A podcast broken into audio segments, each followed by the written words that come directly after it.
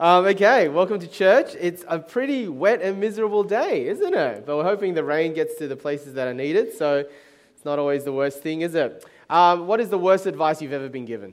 What is the worst advice you've ever been given? Well, The Tonight Show, which is uh, hosted by a guy called Jimmy Fallon, uh, he started this Twitter thing where the hashtag is bad advice, right? Bad advice and he asked his uh, followers what is the worst advice they've ever been given. And these are some of the ones they had. So this guy said, My dad told me the broken escalator was voice activated. I spent 10 minutes yelling, Go up, before he told me it was broken.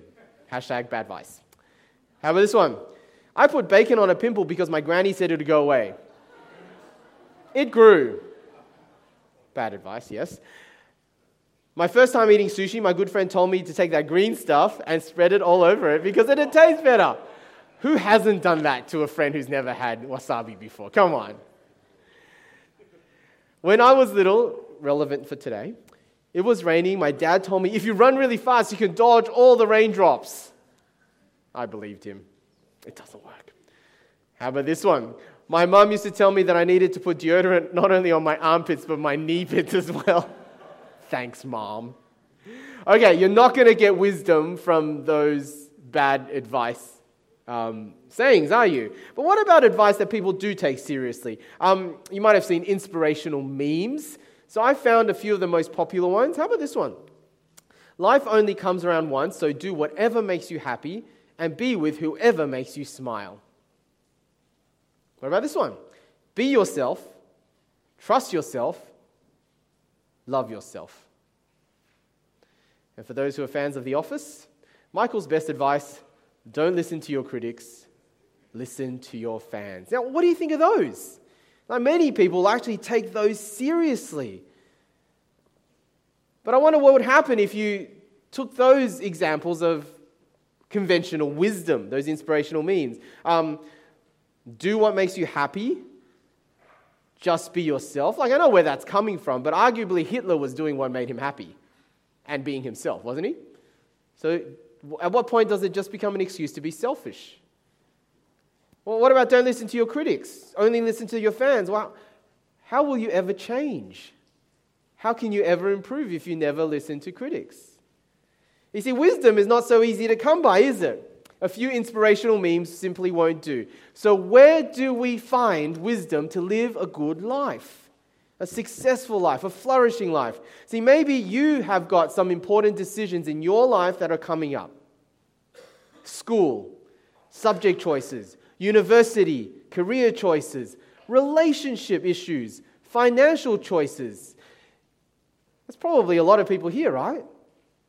You need wisdom. Or maybe for you, it's not the big decisions. But if you're honest with yourself, you are not coping with life. You're not coping with life. Your relationships are a mess. Maybe it's your marriage. Maybe it's other relationships. There's conflicts all the time. Or there's cold war between you and your spouse. You are in debt, serious financial debt. You're struggling with addictions. The consequences of bad choices from the past you still can't shake off. They're still haunting you. You're living with regret and you're living with guilt.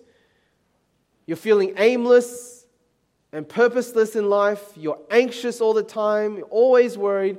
You're just feeling overwhelmed. You're fearful. Well, if this is you, you also need wisdom. Well, this book of Proverbs gives us what we need wisdom from God, wisdom for life. Now, we're going to spend the next six weeks in the book of Proverbs. I'm really excited about this series that we're doing. Today is really just the intro, just the entree to get you in. But let me give you a preview today, and that is that wisdom is so helpful. Like, I don't think there's anyone who's not included in the either you've got big decisions coming up or life is not going well for you. I mean, everyone is probably included in some category, right? Wisdom is something that we all need. It's so helpful. But here's the thing, right? Wisdom is hard work. Not only finding out what is wise, but particularly doing what is wise. It's hard work. And so I hope you're ready to pay attention because God has some really good stuff for us. But it's going to be hard work, So I don't know if you're a note taker. This is probably the kind of series you want to take notes for. Kind of series you want to read up on. The kind of book that you want to read around. The kind of thing you want to discuss in your community groups. And we're doing Proverbs at the moment. So let's pray and let's get into today's intro. Father God, we admit to you that we need more wisdom than we have got. Because our lives, whether it's big decisions coming up and we're just fearful of them and don't know how they're going to turn out, or just, just feeling overwhelmed with the bad decisions that we've made, Father, we need your wisdom. And the world offers so many inspirational memes, but not very much wisdom. And we're confused. So we pray that you can come and speak to us through your eternal word. In Jesus' name, amen. Got your outlines? Uh, five questions the what, who, why, where, and how. Easy to remember. What, who, why, where, how. So, what is wisdom? Keep your Bibles open. We'll do a bit of flipping. I'm not just going to focus on those first seven verses. Um, so, look at verse 1. The Proverbs of Solomon, son of David, king of Israel, for gaining wisdom and instruction, for understanding words of insight. So, we, we see there, Proverbs is a collection or is a book written by King Solomon. If you know the story, King Solomon was the famous wise king, son of David. The kingdom of God, uh, Israel at that time was at its peak through Solomon. He could have asked God for anything, he asked us for wisdom. All right? So he wrote this book and he wrote it so that we would gain wisdom. Now, what is wisdom? What is wisdom?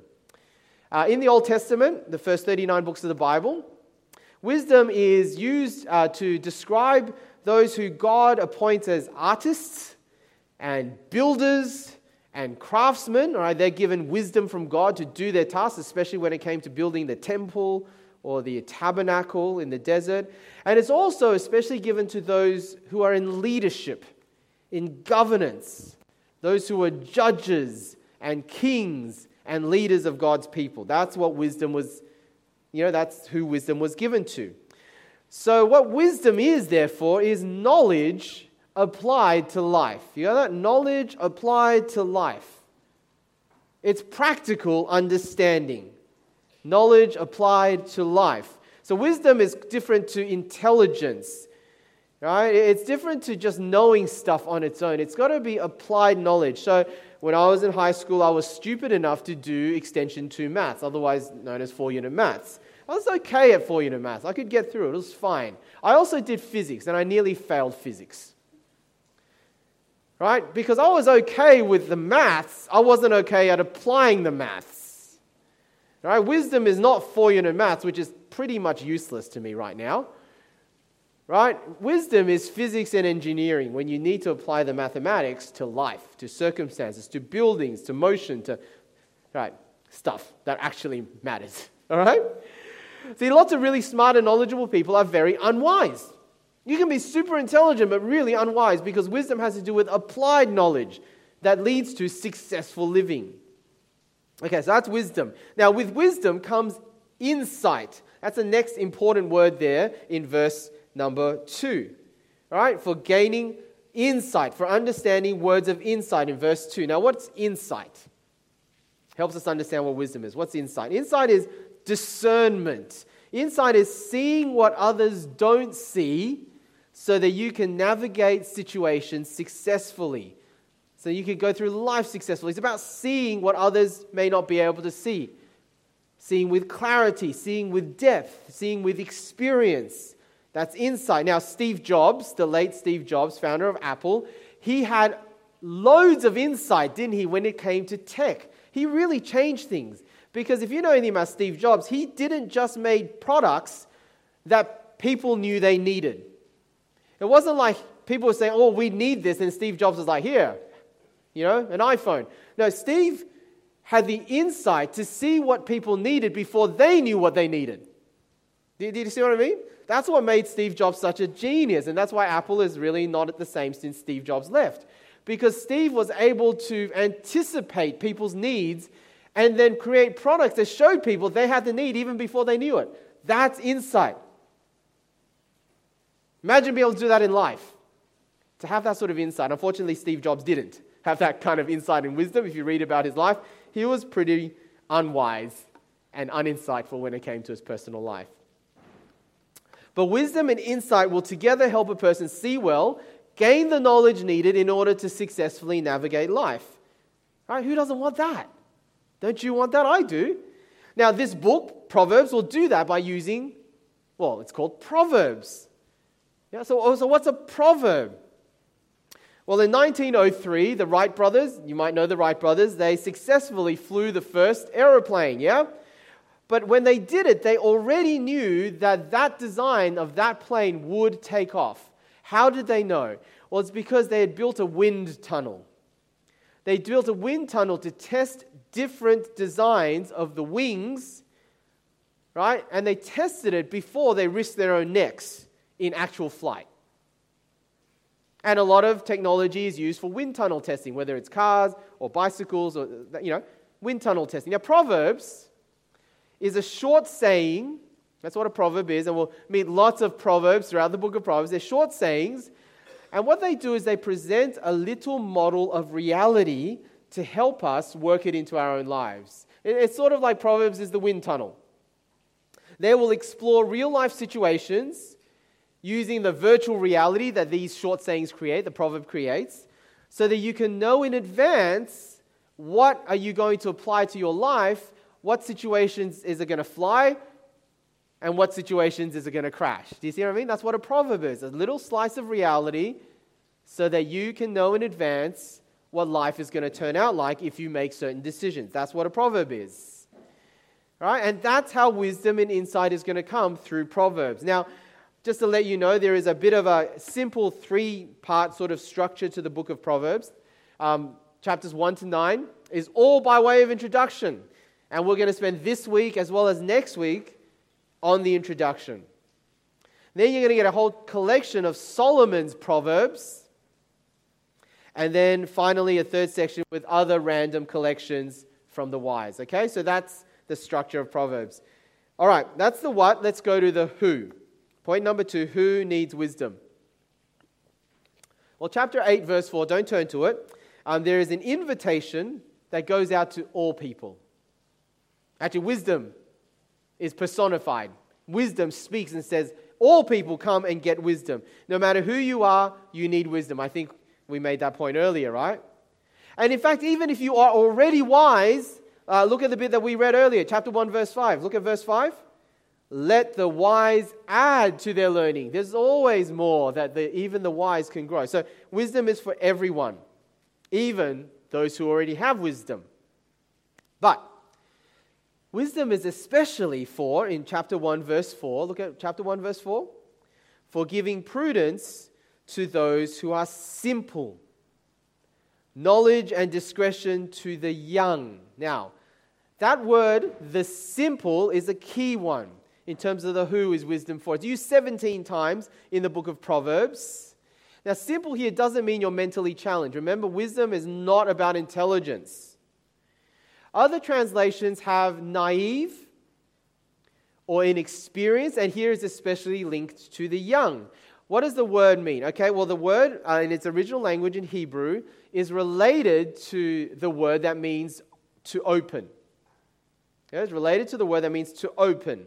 So the simple is someone who is too open, but in the negative sense. In the negative sense. That means you're, you're too open to be swayed, you're too open to be influenced by anything and everything. You're open with too many options. You don't have the wisdom and experience to choose well. That's what the simple are. And so the result is the simple, they'll either jump in without thinking or they'll procrastinate in indecision. Right? They seem like opposites, but they're actually all part of what the simple do. Jump in without thinking, or you'll just be overwhelmed by indecision because you're too open. The simple will be swayed by inspirational memes, like the ones I showed you. Just be happy. Don't listen to critics, just be yourself, without thinking that maybe these are pretty shallow and potentially foolish if you really try to live them out. The opposite of the simple is the prudent. All right, verse 4 prudent. The prudent person is thoughtful and makes good judgments and makes good choices. Okay, so Proverbs is especially for the simple. And I want to say, therefore, it's especially for the younger. By younger, sorry, I don't mean just people in their 20s, I mean those who are really essentially under the age of 40. Generationally, you are known as the millennials, the Gen Ys, and the Gen Zers. Uh, there's a phrase that used to be called, they used to call the millennials, the Gen Y and under. Um, you are known as the options generation. Have you heard that before? Those under the age of 40, right, born in the 80s and later, known as the options generation. You grew up with so many choices, but very little wisdom about how to make good choices. You are the options generation. You are the simple, even by definition, the options being too open. You grew up with the internet, which meant that you had more information but less discernment. Social media, especially for you Gen Zers, it gives bite sized info and lots and lots of it, but the result is you get a lot of breadth but no depth. It's so shallow, isn't it? You have a lot of light, but there's no heat. You got a lot of passion, but really no follow through. And more than any other generation, you grew up in broken homes. You're isolated from traditions and families and good role models. You are the simple. And by and large, let's admit it, you are failing at life. Look at the increasing rates of depression, anxiety, and despair among Gen Y and Gen Z. You've had more wealth and more opportunities and more entertainment than any other generation, and you are less happy than any other generation previously. Proverbs is especially speaking to you, and that is probably the majority of the people here at 11 o'clock SWEC. Your generation are by and large the simple. And just because you are Christian doesn't make you exempt from being the simple and really needing to hear that. Now, by the way, of course, I am generalizing for the under 40s. This doesn't mean that if you're over 40, you are immune. Maturity is not always age. Right? You probably know lots of people who are over 40s that are actually less mature. There's also this thing called the midlife crisis that especially a lot of over 40s men go through. That's essentially a regression, okay, into being simple and stupid, and that might be you. So it's not just an age thing, but by and large, it is the younger who are more prone to being simple. Now, if you're older than 40, like I am, you might be thinking, great, this book is not for me. We're great. We're so wise. There's nothing that God needs to speak to me today. Actually, I'm going to tell you in a moment in the next point, your problem is worse over 40s, and me included, our problem is far worse. So let me go to the next question, uh, the next point. Why wisdom? So who, all right, especially the simple, need to pay attention. Why? Why do we need wisdom? Chapters 1 to 9, as I said in that first section, is that extended intro. And it really, the whole nine chapters of uh, Proverbs, first nine chapters, answers the question of why. Why do we need wisdom? So the best thing to do is read the first nine chapters. All right, read it because you're going to get a lot of different reasons why. But let me just give you a shortcut. Why wisdom? It's because wisdom promises a full and rewarding life. That is really why you want wisdom. It promises a full and rewarding life. Look at um, chapter 3, verse 13 on the screens. Blessed are those who find wisdom, those who gain understanding. For she, wisdom, is far more profitable than silver and yields better returns than gold. She is far more precious than rubies. Nothing you desire can compare with her. And notice this long life is in her right hand. In her left hand are riches and honor. Her ways are pleasant ways, and all her paths are peace. She is a tree of life to those who take hold of her. Those who hold her fast will be blessed. All right, who doesn't want that, right? Don't you want to live a successful, flourishing life. Those of you who are Christians, followers of Jesus, don't you want your Christian life to actually be a life of blessing? And I'm not even just talking about material blessing, but even in the tough times, for you to know and be joyful because you have wisdom and your life can flourish. So that's the promise. That's why wisdom. But you know, Proverbs has both promise and warning. Pro- promise and warning. Because alternative to wise living is foolish living. And what Proverbs wants to say about foolishness is really, really sobering. That's what I'm going to spend a little bit of time on. See, wise living leads you to successful living. Foolishness is not neutral in the book of Proverbs. Foolishness will lead you to misery, it'll lead you to death, it'll lead you ultimately to judgment from God. And really, there are only two choices. You're either going to be wise or you're going to be foolish.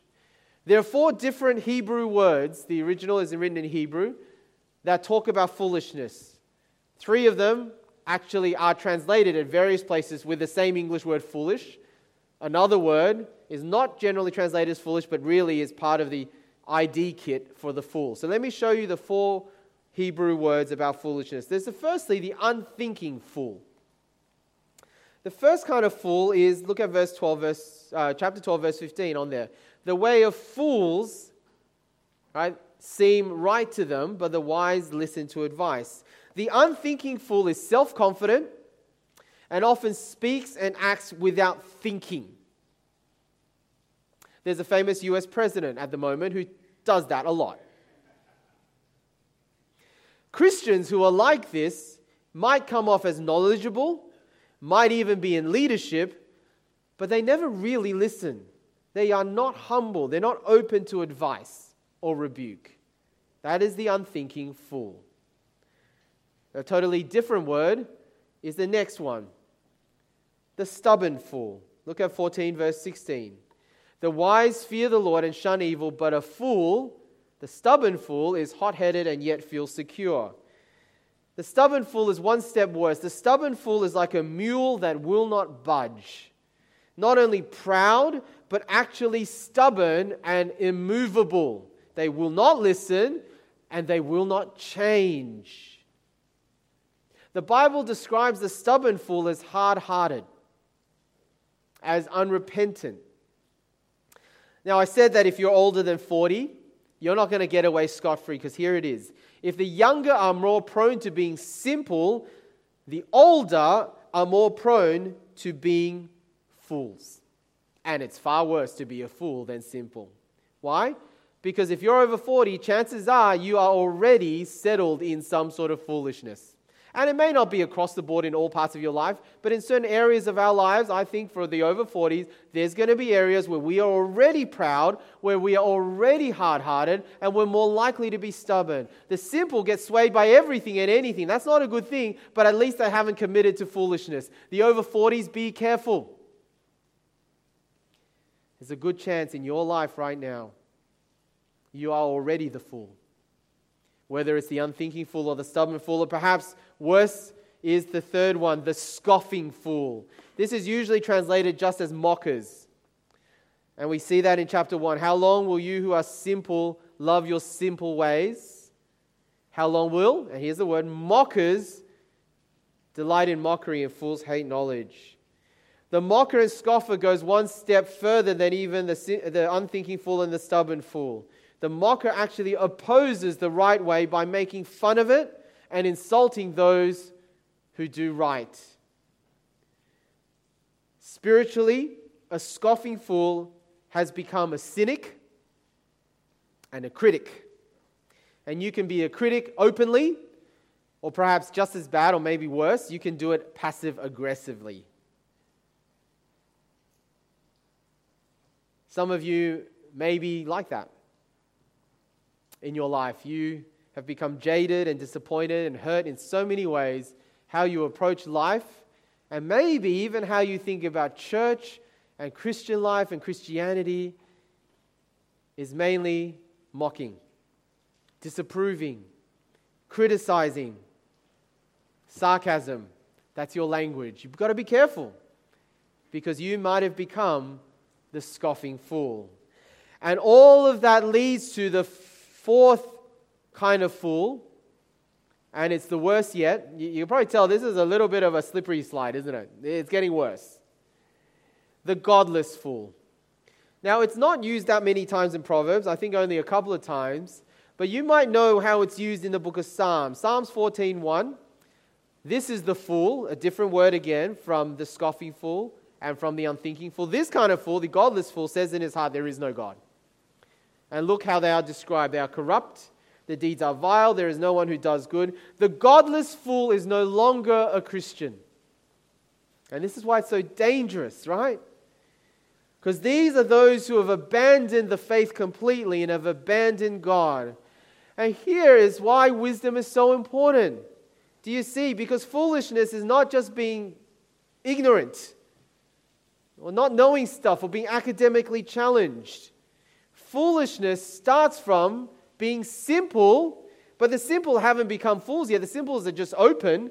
They need wisdom, but the simple can go either two ways. They can either become wise or they can start on the slippery slope into foolishness. And that's the danger because you don't choose well. And you will go from being simple to the unthinking fool, to the stubborn fool, to the mocking fool, and eventually you will lose your faith and become the godless fool.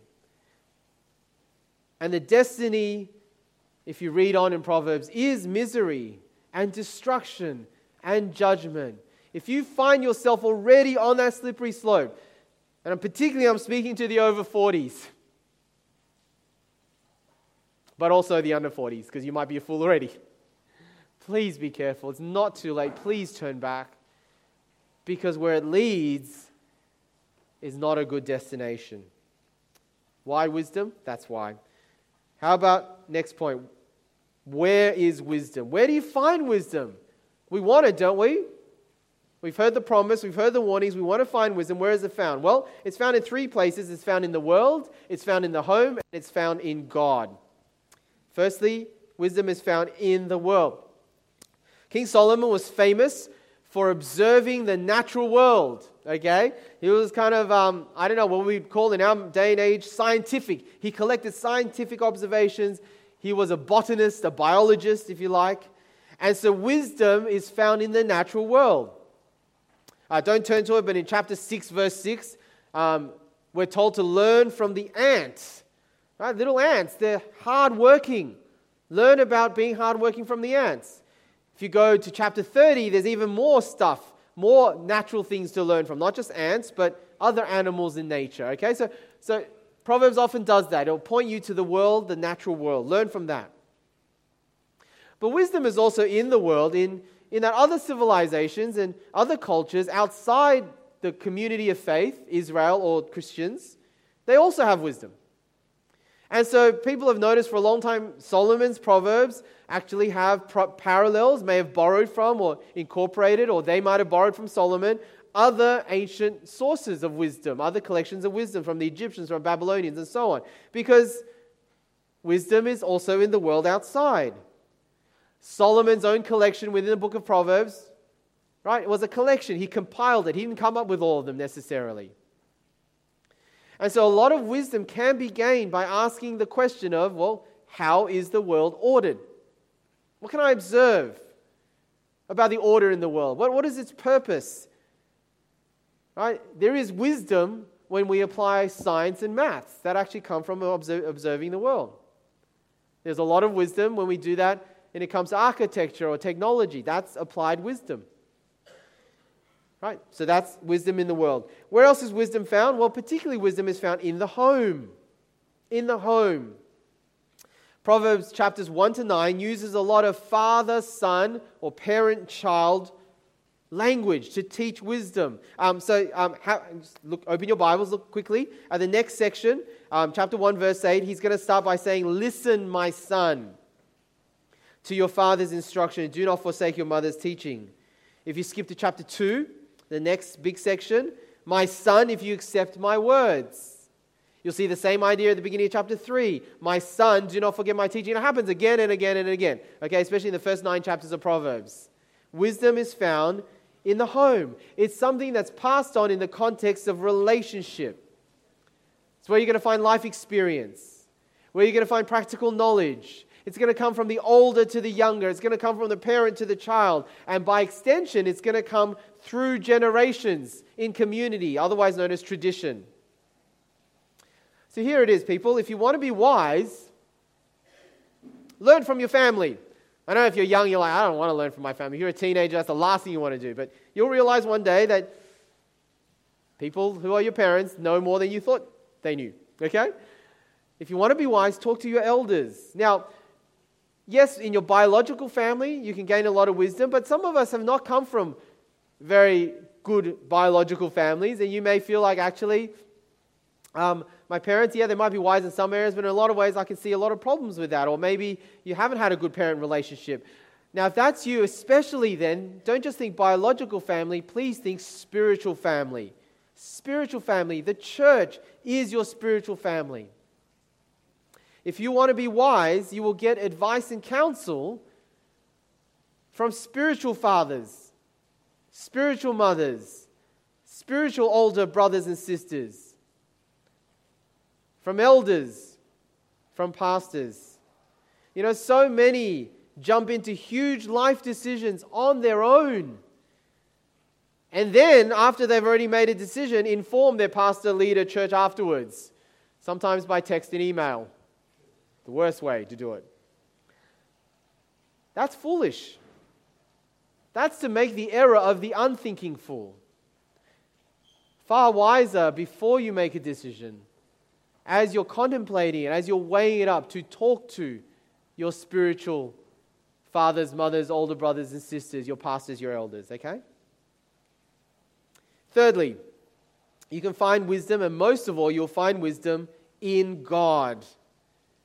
Why? Because, well, God uses nature and the home to pass on wisdom, but also because the nature out there, the world out there, even our homes and communities, can only give us partial, incomplete wisdom. And the reason, prime reason, is because of sin. Right? Sin.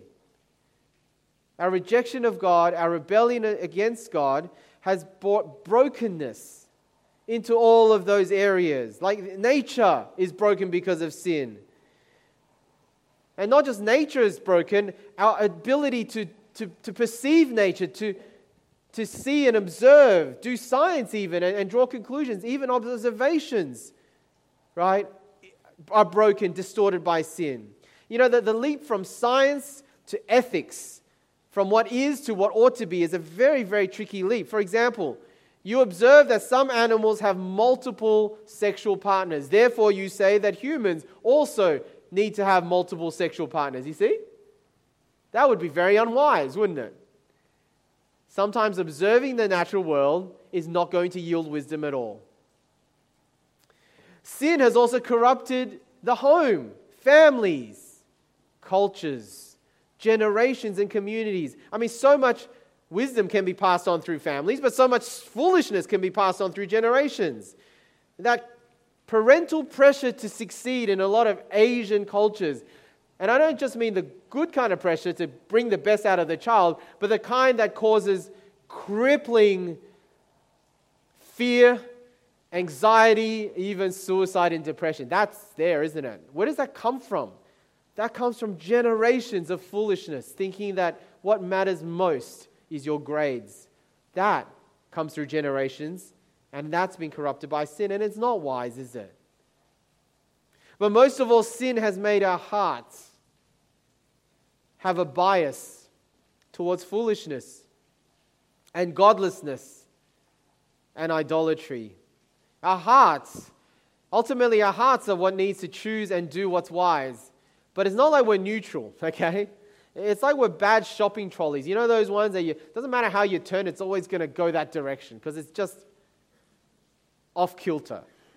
Right? We're like our hearts are like bad shopping trolleys. Left to ourselves, our hearts naturally turn away from God, turn away from wisdom. And we do foolish things. And we even make the good things that God gives us, we substitute into God things and we turn them into idols. And so, do you see, true wisdom can only be found ultimately in God, therefore, because we need our world and our world views and our homes and our cultures, we need them all to be remade by God, which leads to my fifth point how to get wisdom. You know, good movie soundtracks often have a theme, right? A musical theme. So if I said to you, what's a musical theme of the Harry Potter movies? Can you think of it? Can you hear it in your head? Yeah, it's Hedwig's theme. Dun, dun, dun, dun, dun, dun, dun, And then it'll kind of weave its way through various points in the soundtrack. Star Wars, what's the theme? What's a few actually, right? Da, da, da, da, da, da, da. There's also Luke's theme. Da, da, da, da, da, da, da. And there's Leia's theme. That's why it's such a genius movie, because it has so many themes. And, and you know, the really good composers will actually even deconstruct the theme, right? Um, if you've seen the movie uh, Inception, um, Hans Zimmer, you know, probably the second greatest composer ever lived. The greatest is John Williams, of course. Second greatest composer ever lived. He takes the theme of Inception, and you know those bass notes in Inception? Yeah. If you've seen a documentary, that's actually a deconstructed theme turned into just those bass notes when they do that kind of. Anyway, I'm just going on now. Anyway, um, the point is, throughout the movie, these themes will be there, sometimes overtly, sometimes subtly and deconstructed. What is the musical theme of the book of Proverbs? It's this the fear of the Lord. Right? That's going to come up again and again in different ways. The theme of the book of Proverbs, the underlying thread is the fear of the Lord. Or if you are the techie kind of person, maybe this analogy will work for you. If wisdom is the software, then the fear of the Lord is the operating system. Does that make any sense? Don't worry if it doesn't. Okay, so let's have a look. Or perhaps today, if wisdom is the apps, then the fear of the Lord is the operating system, whether it's Android or. I'll stop there. Okay, chapter 1, verse 7. The fear of the Lord is the beginning of wisdom. We read that earlier. You're going to see that again, especially fleshed out in chapter 9, verse 10, famous verse. The fear of the Lord is the beginning of wisdom, and knowledge of the Holy One is understanding. Right? Remember, where is wisdom to be found? Ultimately, in God. How is wisdom? How are you going to get it? By fearing God. Now, to fear God is not to be terrified of God because he's going to zap you if you do the wrong thing. That's not what the fear here means. You see, in the Bible, biblical fear is part of loving God. You fear the God you love because the God you love is not like you. All right? He's big. He's creator. He's holy. He's perfect. He's much bigger than you. You can't control him because of who he is, you love him, but you give him his due respect. And you revere him. And you are in awe of him.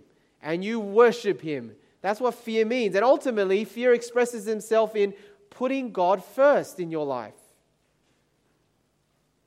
He's number one. You trust him. You depend on him. Now, especially when it comes to wisdom. My kids know this verse from Sunday school. Look at it. Proverbs 3 Trust in the Lord with all your heart and lean not on your own understanding. In all your ways submit to him, and he will make your path straight. Do not be wise in your own eyes. Fear the Lord and shun evil. Yeah? Right? Remember, the fool trusts in themselves. The wise is humble and obedient and leans on the Lord for everything, especially when it comes to wisdom. And this is why the semi literate old lady in China, who has had no education but who has memorized the scriptures, has more wisdom than the church bishop who no longer believes that the Bible is the Word of God. And there are plenty of them who don't. Because the little lady in China trusts in the Lord with all her heart. She leans not on her own understanding, and she is wise. See, true wisdom can only be found in a relationship of love and trust and obedience to God. And that only happens, of course, through Jesus. Now, not just because that Jesus dies for our sins and through his death on our behalf we can be forgiven and in a relationship with God, that's true. But also because through Jesus, what happens is we who live in this broken world, we are suddenly synced up again with God and how He's made the world. And we can see His plans and His blueprint for the world and our lives. We're resynced with that through Jesus. Now, that's a much bigger topic for another day because that's really the theme of the whole Bible.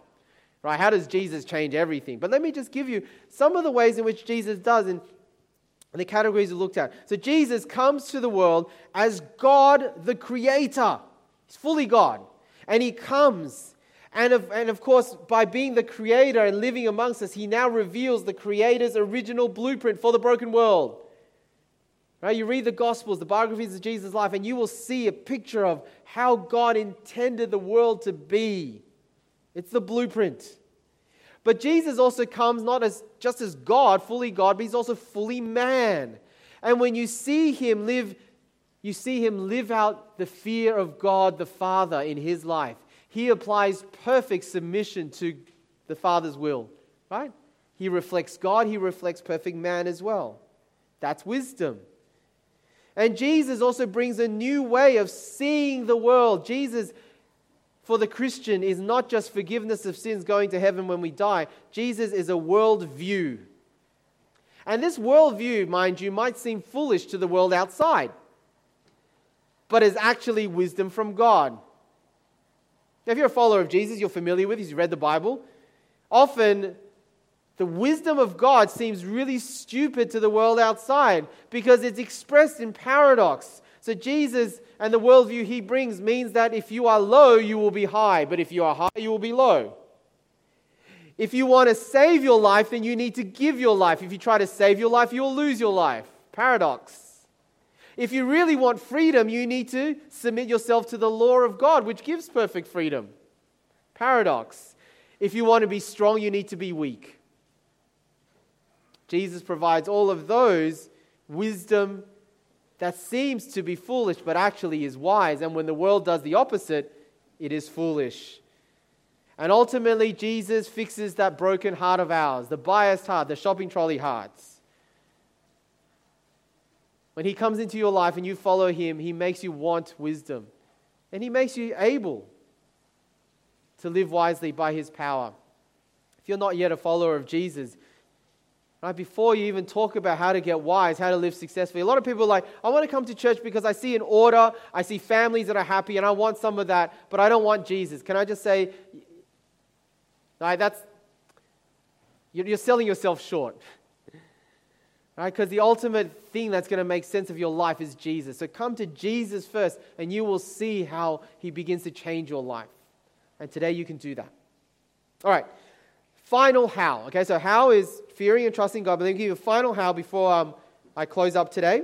And it's this I kind of mentioned at the beginning it's hard work. Wisdom is hard work. That's the other how. Hard work. Verse 2 uses the word instruction, right? For gaining wisdom and instruction. That word is also sometimes translated as discipline.